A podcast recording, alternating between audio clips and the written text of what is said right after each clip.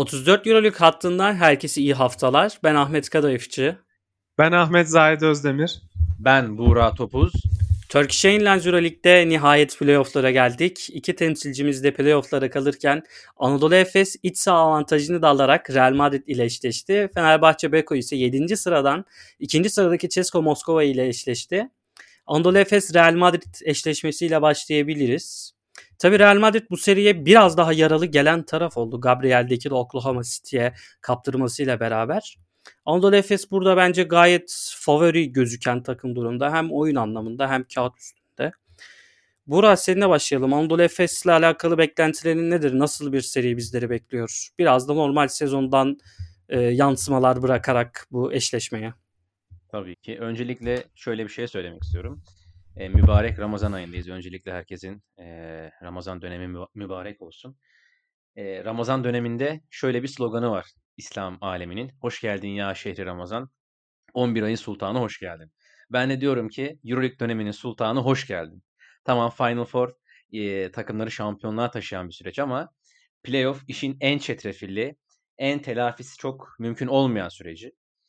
Öyle bir giriş yapmak istedim. E, Efes serisine gelecek olursak ben e, toplumun büyük bir kesimiyle zıt fikirdeyim. E, Efes'in bu kadar favori olduğunu düşünmüyorum. Şimdi sen Gabriel Dek örneğinden bahsettin. Bir de bunlara ek olarak Campazzo'yu sezon ortasında NBA'ye kaptırdı Real Madrid.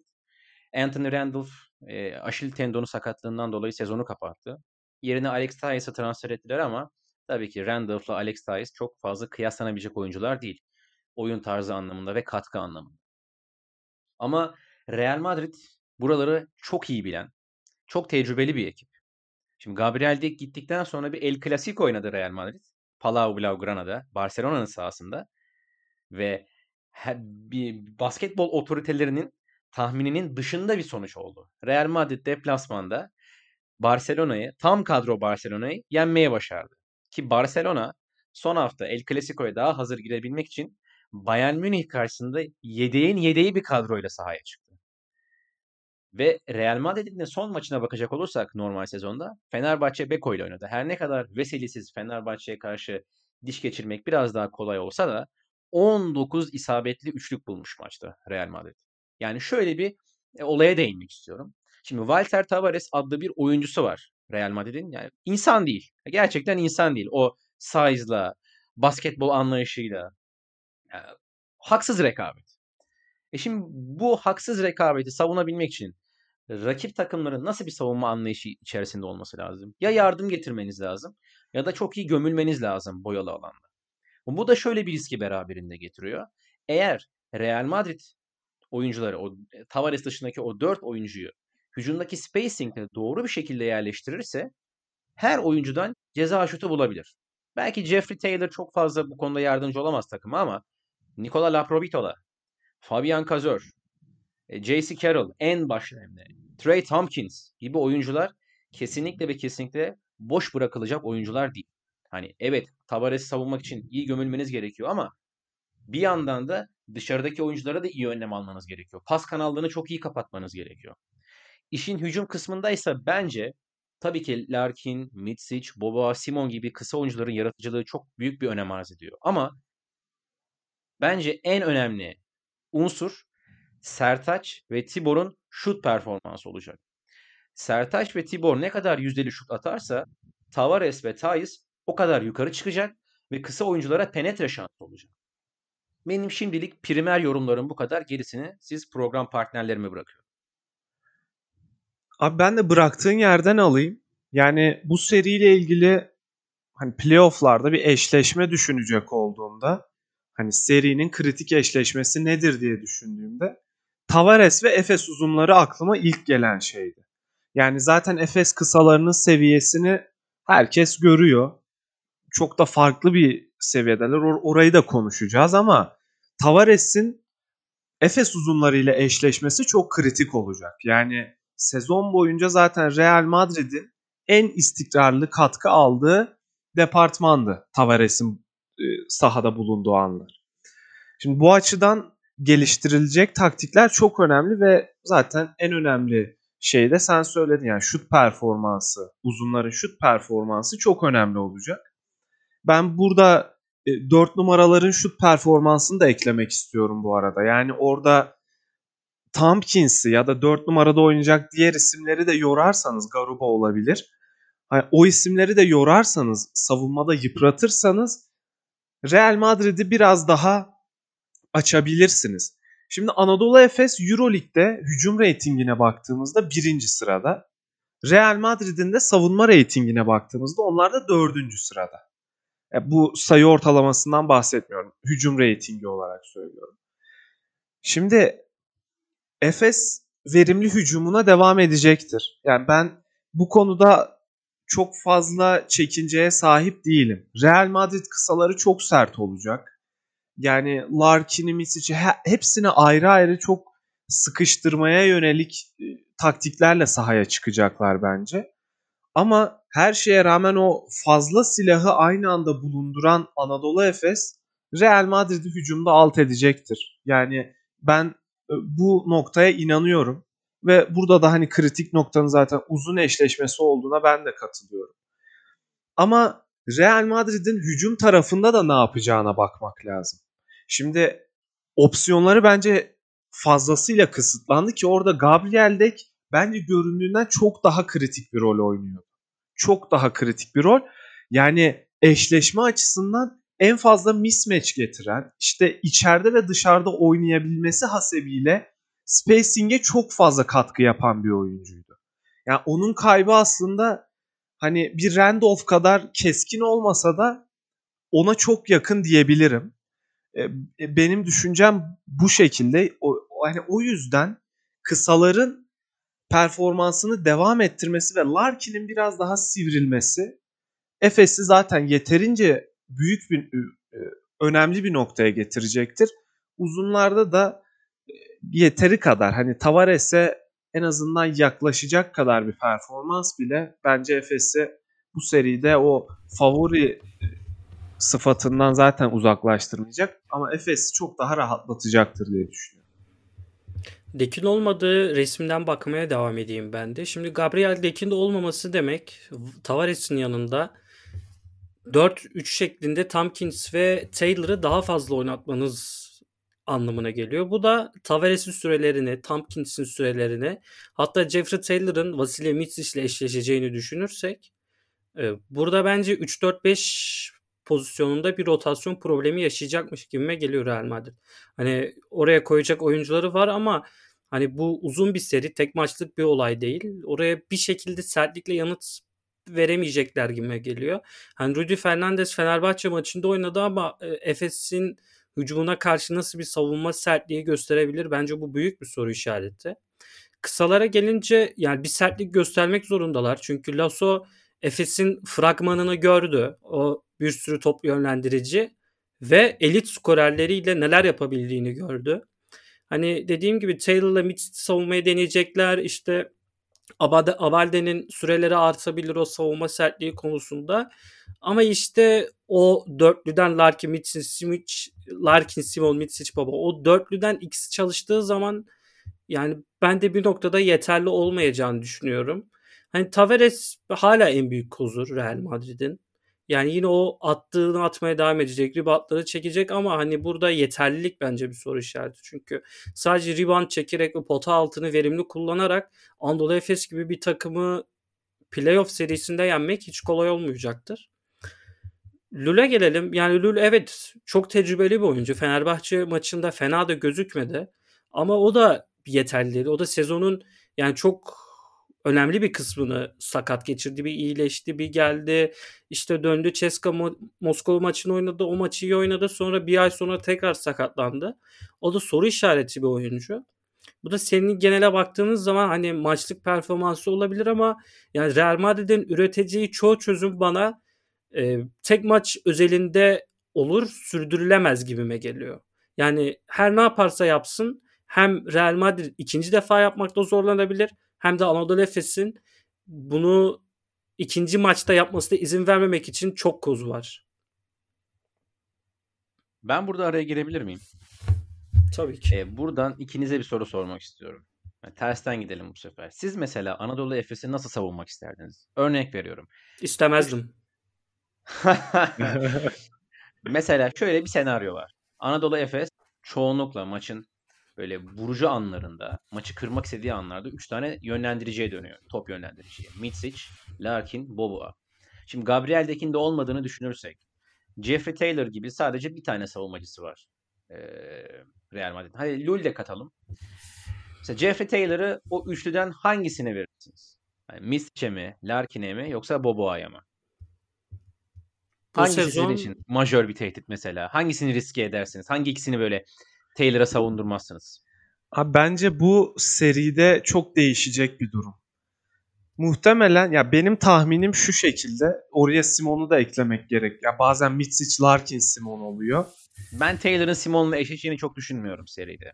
Ben de düşünmüyorum. Hani o sadece varyasyonu belirtmek gerektiğini düşünüyorum. Genelde Mitsic alacaktır bence Taylor. Çünkü bu sezon Anadolu Efes'in hücumunu sürükleyen ve yöneten birinci isim Mitsic oldu. Geçen sezonun aksine.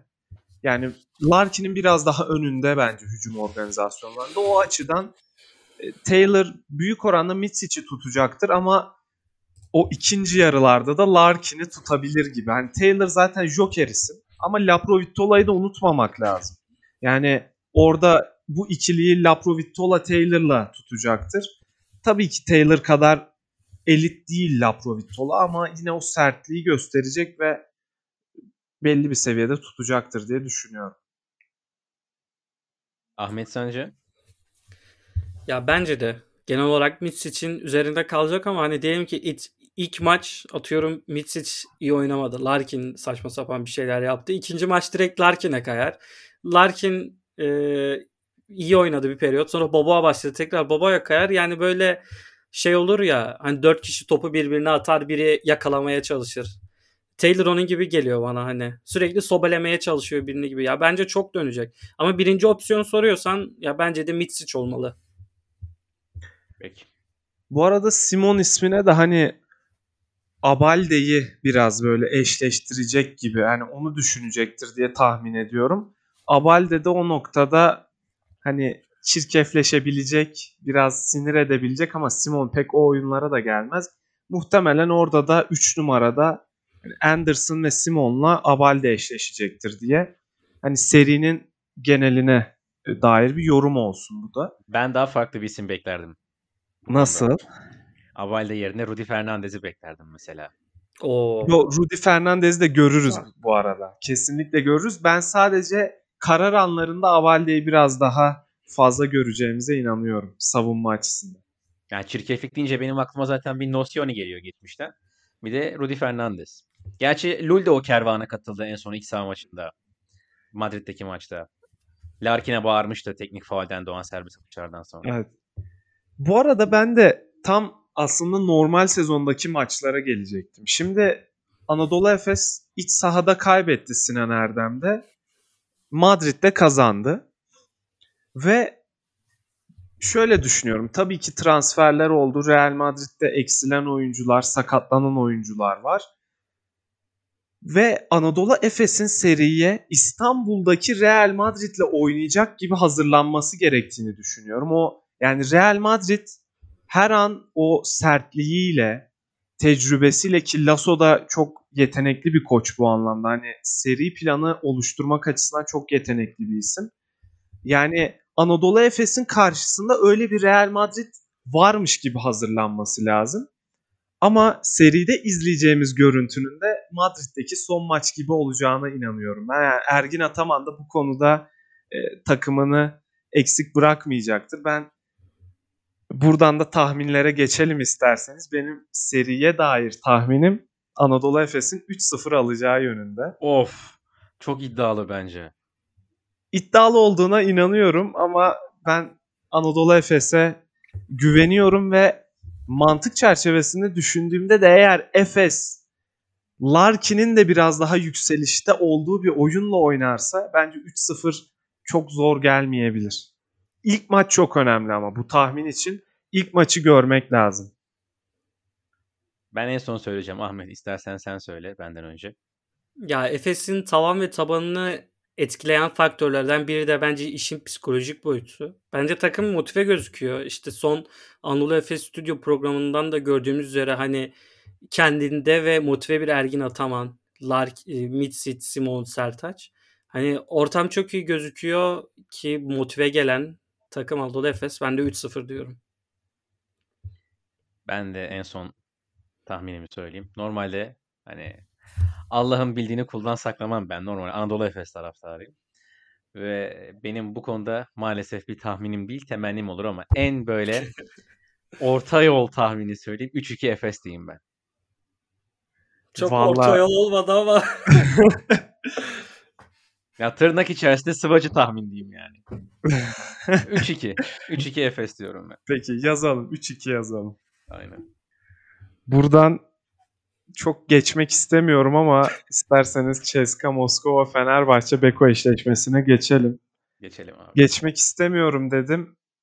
Yani Veseli zaten sakatlandı. Ona iki haftadır hem kayıtlarda hem dışarıda üzülüyoruz. Bir de üstüne üstlük Covid vakaları şu an aktif olarak biz podcast'i kaydederken 5 tane vaka var Fenerbahçe Beko'da. Yani yeterince can sıkıcı bir süreç ki 5 vaka demek izolasyon sürecinden ötürü e, Fenerbahçe Beko'nun eksik çıkacak olması demek. Eğer seri ertelenmezse hani bir herhangi sürpriz bir karar çıkmazsa Fenerbahçe Beko eksik çıkacak. Ya bu açıdan seriyi değerlendirmek aslında hani rakamlar özelinde çok zor. Kadrolar özelinde hani Fenerbahçe'nin vakalarının bilinmemesinden ötürü eşleşmeleri çok fazla oturtamıyoruz. Ama bir yerde de konuşmamız lazım. Ahmet seninle başlayalım. Ya bu seride ne olur? Fenerbahçe Beko'nun ihtiyacı ne?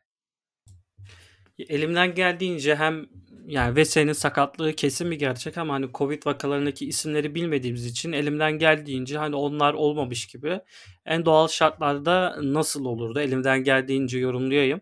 Şimdi her ne kadar Militinov sakat olup sezonu kapatsa da hala çok sert bir pota altına sahipler bence. Şengelya, Kurbanov, e, Voigtman gibi isimler. Bolomboy sakat yani orayı belki oraya yazamayız ama 3 numara pozisyonunda o da e, evet Zahit o da bir sertlik getiriyordu bence. Hani Wesley'nin olmadığı şartlarda Kyle O'Keefe, Darno Bertel, Ahmet Düverioğlu gibi oyuncular o sertliğe cevap verme konusunda bence başarılı olamayacaklar gibi duruyor. Yani burada Veseli'nin olup olmaması çok önemli bir nokta. Hani kısa oyunculara gelirsek Mike James yok. Daniel Hackett'ın durumu e, belirsiz. Strelnieks ve Lundberg ne derece etkili olabilecek? Strelnieks kötü bir oyuncu değil ama bence kenardan gelip takımına katkı verebilecek bir oyuncu. Lundberg'e gelirsek geldiği günden beri çok iyi işleri imza atıyor bence. Yani Euroleague'in gözünden hani nasıl kaçtı anlamadım. Ceska son anda yetişti sağ olsunlar. Ama onun da playoff tecrübesi yok. Yani playoff'ta neler ortaya koyabilir bence soru işareti. Hani ilk playoff'unda iyi işte iyi iş yapan oyuncular var mı? Var. Ama EuroLeague playoff sonuçta hani Fenerbahçe'nin planları da var. Kokoşkov'un planları var. Kafa kafaya bir seri olacak gibime geliyor bence. Hani bilmiyorum yani vakalar gerçekten çok can sıkıcı. Hani çok böyle istekli ve gerçekçi yorumlamak isterdim. Ama hani biraz e, Ceska'ya kayıyor gibi seri. Ama biz elimizden geldiğince yine e, konuşalım. Ben de şöyle araya gireyim. Normalde Fenerbahçe'nin Guduric geldikten sonra 10 maçlık bir galibiyet serisi oldu. Ama Efes maçından sonra ivmesi biraz azaldı Fenerbahçe'nin. Tabii arada galibiyetler aldı Fenerbahçe. Hem de çok kritik galibiyetler de aldı. Özellikle Bayern Münih deplasmanında çok kritik bir galibiyet aldı ama o Barcelona maçındaki talihsizlik yani Veseli'nin sakatlığı takımı psikolojik olarak bence çok kötü etkiledi. Yani şöyle bir algı oluştu Fenerbahçe camiasında. Hani bu takım Veseli'siz başka bir takım, Veseli varken başka bir takım. Bir de üstüne Covid vakaları çok yanlış bir zamanlamada denk geldi. Sene başında bütün Euroleague takımları, hani bütün demeyeyim ama pek çok Euroleague takımı, buna Anadolu Efes de dahil olmak üzere sezon başında çok fazla Covid-19 vakasıyla uğraşmak zorunda kaldı. Ama Fenerbahçe belli haftaya kadar hiç fire vermedi. Gerçekten nasıl bir izolasyon sağlandı veya nasıl önlemler alındı bilmiyorum ama bu konuda en başarılı kulüplerin başında geliyordu Fenerbahçe. Ama Eurolig'in yani kaydın başında da belirttiğim üzere en çetrefilli, en zor ve telafisi pek mümkün olmayan süreci bence top 8. Hani Final Four da evet çok çetrefilli ama şimdi e, top 8'in aurası, fırsatları daha farklı. Daha farklı bir ortam. Emeğinizin karşılığını aslında alabileceğiniz bir ortam. Çünkü seri uzun. Ama burada Fenerbahçe'nin özellikle son iki senedir hem 2018-2019 hem de 2020-2021 hani 19-20'yi es geçiyorum iptal edildiği için. Seneye çok iyi başlıyor Fenerbahçe ama Final 8'e doğru, Final 4'a doğru bir şekilde sakatlıklar, şanssızlıklar, form düşüklüğü Fenerbahçe'nin peşini bırakmıyor. Normalde sezon öncesinde sizinle konuştuğum zaman, off the record konuştuğumuz zaman dedim ki Fenerbahçe bence CSK Moskova ile eşleşmeli. Çünkü diğer e, 4 takım, yani 3 takım daha doğrusu Fenerbahçe çok m, ters gelebilecek bir takım. Fenerbahçe'nin çok diş geçirebileceği bir takım değil. Yani CSK şu an belli bir düzende oynamıyor. Bireysel performanslar nasılsa takım o şekilde ayakta kalmaya çalışıyor. Mike James gitmiş. Milutinov sezonu kapatmış. Hackett'ın durumu da belirsiz. Aslında burada Fenerbahçe'nin opsiyon e, azlığından şikayet ediyoruz ama CSK da şu an aynı dertle muzdarip. Onların da opsiyonu aslında çok azaldı. Yani Voigtman'ın pick and pop'ı, Şengela'nın post-up'ları, Clyburn'un isolation'ları, Kurbanov'un enteresan tercihleri. Bunlara kaldı aslında CSK Moskova. Ama işte iki faktör var Fenerbahçe için seriyi etkileyecek. Bir, Veseli'nin dönüp dönemeyeceği ve dönse nasıl döneceği. İkincisi de Covid'e kimlerin yakalandığı ve rotasyonu nasıl etkileyeceği. Şimdi yani şu an bilmiyoruz kimler Covid'e yakalandı. Maç kadrosu açıklandığı zaman fark edeceğiz hangi oyuncular eksik, hangi, hangi oyuncular izolasyonda. Ama özellikle uzun rotasyonunda Anadolu, e, Anadolu Efes diyorum. Fenerbahçe Beko'nun kesinlikle ve kesinlikle geri adım atmaması gerekiyor. Yani rotasyon Veseli, Ahmet ve Kyle O'Quinn. Yani burada farkını hissettirmeli Fenerbahçe. Çünkü Guduric ve Dekolo ile bir şekilde maçı taşıyabilirsiniz ama o vurucu darbeyi uzun rotasyonuyla vermeniz gerekiyor. Ama gerçekçi olmak gerekirse İbre'nin şu an CSK'ya doğru olduğunu düşünüyorum maalesef ki. Ya evet ben de aslında sizinle aynı sayfadayım bu konuda. Yani Fenerbahçe Ceska ile eşleştiğinde gelebilecek en iyi rakip diye düşünüyorduk. Ama ya bu Covid vakaları bu arada kimlerin olduğu da aslında bir yerde çok da önemli değil gibi geliyor. Çünkü 5 vaka çok fazla. Tabii ki hani Dokolo'nun Covid olması en kötü senaryo olur atıyorum. Ama 5 yani beş oyuncu olduğu için yani rotasyonun kötü etkileneceği aşikar. Bu büyük bir sıkıntı. Yani bir de seri oynayacak bu takım. Yani bir maç değil, iki maç değil. Yani en az üç maç oynayacak bu takım. Ve 5 vaka dönse dahi antrenmansız dönecek. Yani bu açılardan Fenerbahçe Beko çok şanssızlık yaşadı ki sezon kötü başlamıştı. Tekrardan hani takım oldu. Fenerbahçe bir araya toplandı ve ivme yakaladı.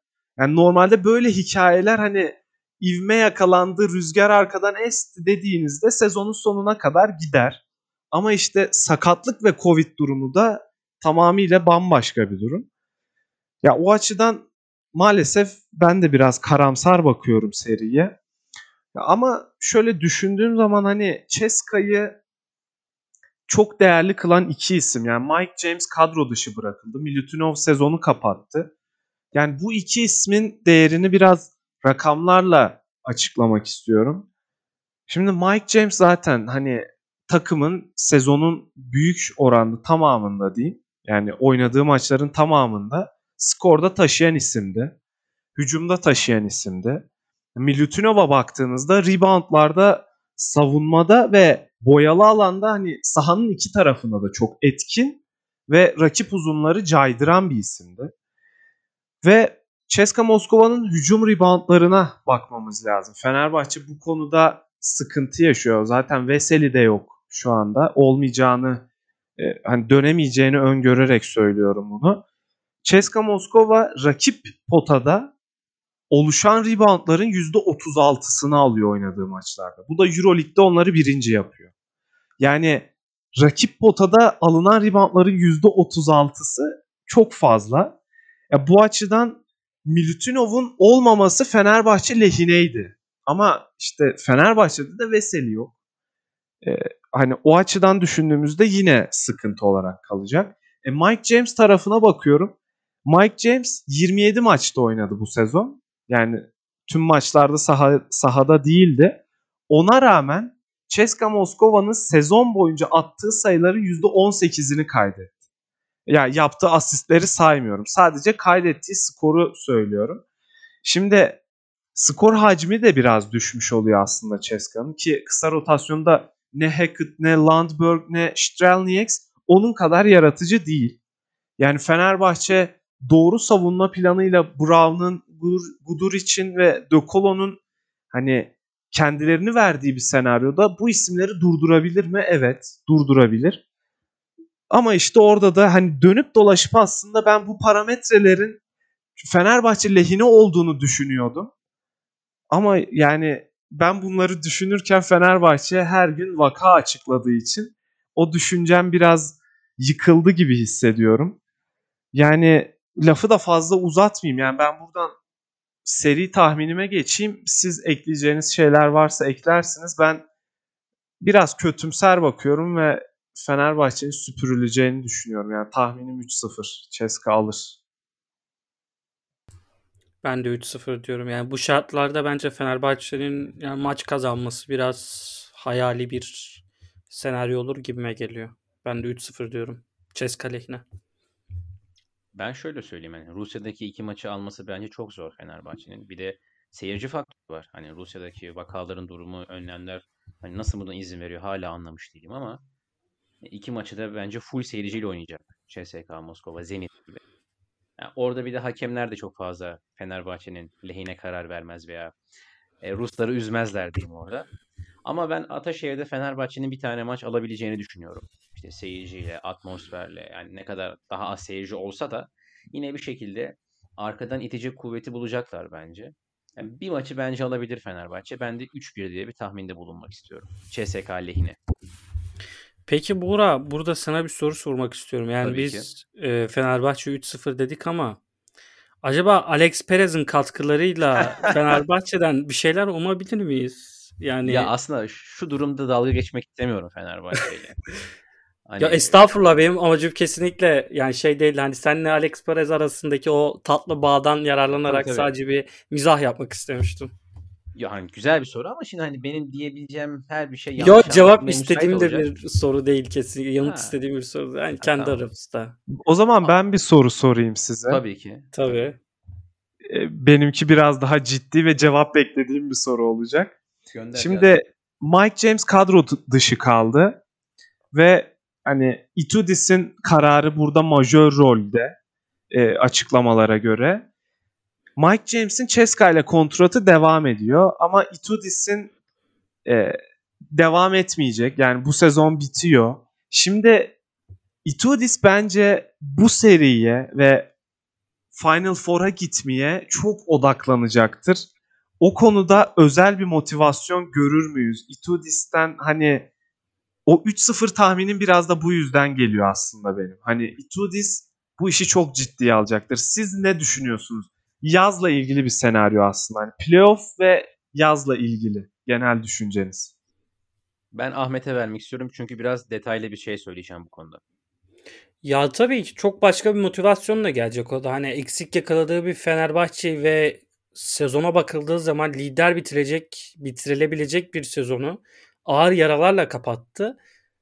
Ve bu yaraları sarma fırsatı var şu an Itudis'in. Yani elinde hala bence çok kaliteli oyuncuları var. Yani rotasyonu hala Fenerbahçe'ye göre hani herkes sakat olmasa veya herkes Covid olmasa bile hala daha geniş bir rotasyonu var. Hani Itudis tabii ki burada bence ekstra bir motivasyonla gelebilir. Yani katılıyorum o konuda. Ben de o zaman cevabıma başlayayım. Ee, sene 2014. 2014'ün sonu olması lazım. 2014-2015 sezonu. Ee, Beşiktaş integral forex akatlarda Karşıyaka'yı ağırlıyor.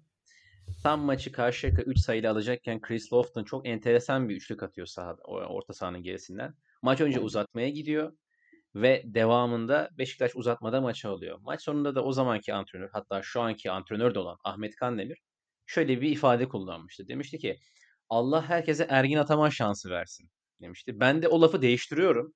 Allah herkese Dimitris Itudis şansı versin diyorum. Yani 13 sene Jeliko Obradovic gibi bir efsanenin yardımcılığını yapıyorsunuz. Yetmiyor Banvit gibi o zamanın Banvit'inden bahsediyorum. Önemli bir basketbol kültürünün e, baş antrenörü olarak koçluk kariyerinize başlıyorsunuz. Ki normal sezonu lider bitirmişti Banvit ama playoff'ta Galatasaray'a 3-1'lik skorla elenmişti yarı finalde. Devamında da bütçesi çok yüksek. Her istediği oyuncuyu çok rahatlıkla alabilecek CSK'nın antrenörü oluyorsunuz. Yetiyor mu? Yetmiyor. 2016'da bir hakem faciasıyla kupa kazanıyorsunuz. E, 2019'da %67 ile üçlük atarak Efes'in elinden kupayı alıyorsunuz. E, yine 2020-21 sezonunda tam da Fenerbahçe ivmelenmişken e, Veseli'yi kaybeden ve 5 tane Covid vakası açıklayan Fenerbahçe ile eşleşiyorsunuz. Yani ben daha hani şans faktörünü saymaktan yoruldum. Daha bulamıyorum yani. Vardır da ben bulamıyorum şu an. Ya ben e, Itiodis'in bu konuda aşırı şanslı olduğunu ve kendini ispatlayacak en güzel eşleşmeye sahip olduğunu düşünüyorum. Yani şimdi eğer CSK Moskova Fenerbahçe karşısında bu Fenerbahçe karşısında eksik Covid'li Covid vakaları var. E, idman temposunu yitirmiş bir oyuncu grubu olacak karşısında. Yani bu takımı şimdi eğer elerse Itudis Mike James'ten sonra kendini ispatlamış mı olacak ya? Yani? Bence ispatlamamış olacak. Yani liderliği Barcelona'ya altın tepsiyle hediye eden bir Itudis'ten bahsediyoruz. Bir egoyu yönetemeyen Itudis'ten bahsediyoruz. Ya bence Fenerbahçe serisini elese de elemese de bence her türlü zaten bu sene rezil oldu Itudis. Yani Final Four'da daha beter olacak bence rezil. Ama şimdiye kadarki performans da bence rezil olması için yeterli oldu. Biraz ağır konuştum ama e, olan o.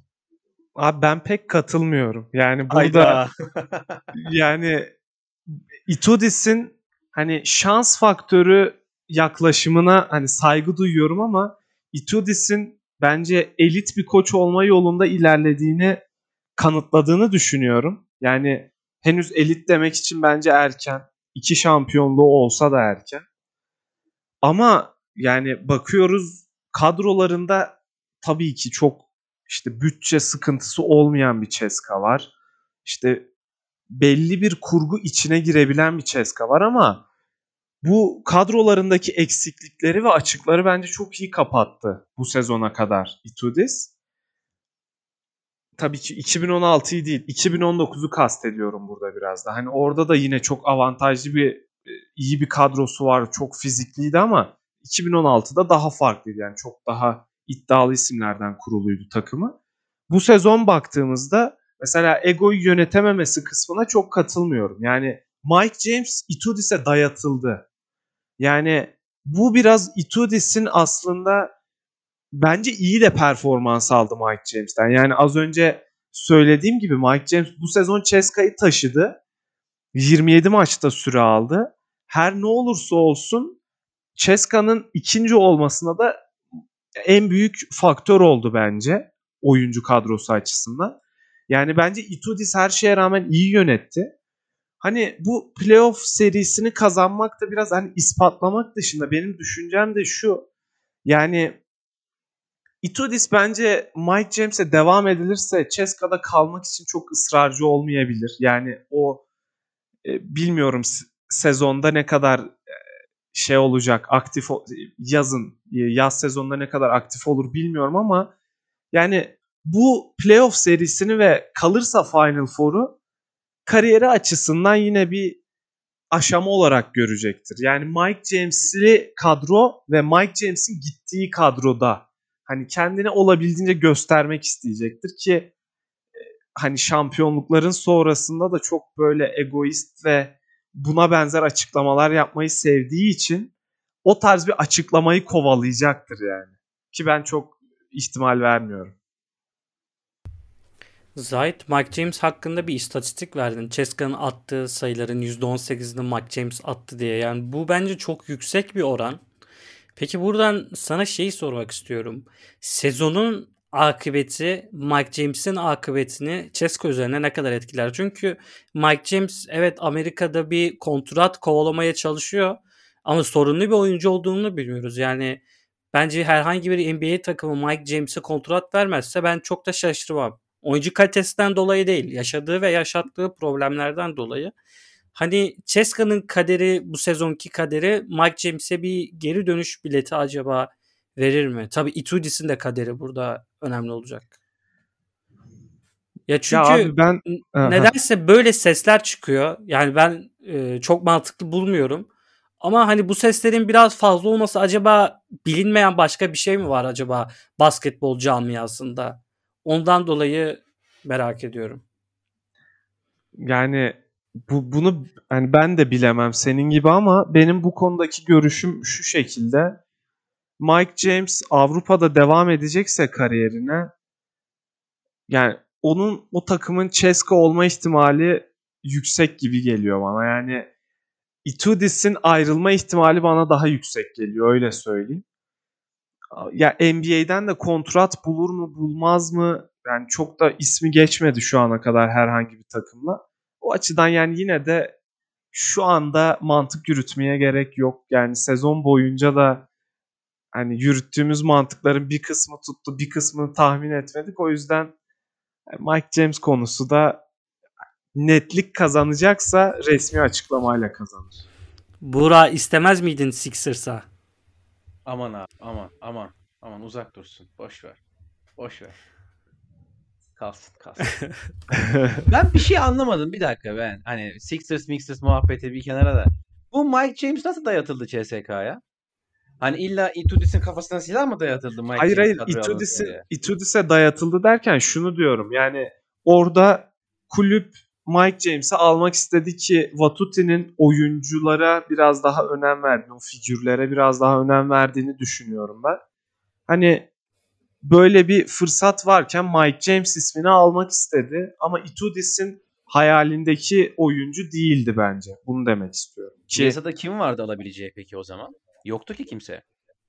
Yok piyasada yoktu ama bence her şeye rağmen diğer opsiyonlar yani mesela e, nasıl söyleyeyim Fenerbahçe De Colo olmasa hani guard rotasyonu çok elit bir e, ekip değil. Mesela Ceska'da öyle bir yola gidebilirdi işte. Real Madrid'in e, Campazzo'dan sonra yaptığı gibi ama tabii ki orada piyasayı yoklayacaktı. Mesela Pierre Henry ismi, ona benzer isimler e, Ceska'nın radarına girebilirdi.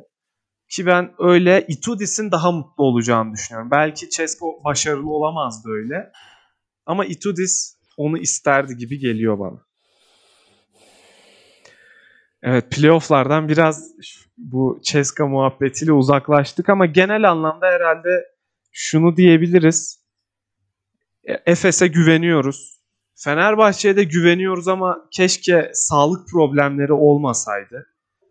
Ekleyeceğiniz bir şey var mı arkadaşlar eşleşmelerle ilgili? İki temsilcimize de başarılar diliyorum yürekten. Ben de başarı ek olarak sağlık diliyorum. Umarım ne Covid vakası artar ne de sakatlık olur. Umuyorum. Ben de aynı şekilde yani Fenerbahçe ile ilgili belki biraz karamsar konuştum ama yani inşallah e, umarım gelecek hafta biz playoff'ların ilk iki maçların ikişer maçını değerlendirirken hani böyle ya ben hiç mi öngörememişim tarzı açıklamalarla kayda gireyim. Yani umuyorum Fenerbahçe'de Efes'te çok iyi oynarlar ellerindeki kadro kadrolarla. Evet bu haftalık playofflardan önce bizden bu kadar. Bir sonraki bölümde görüşmek üzere. Hoşçakalın. Hoşçakalın. Hoşçakalın.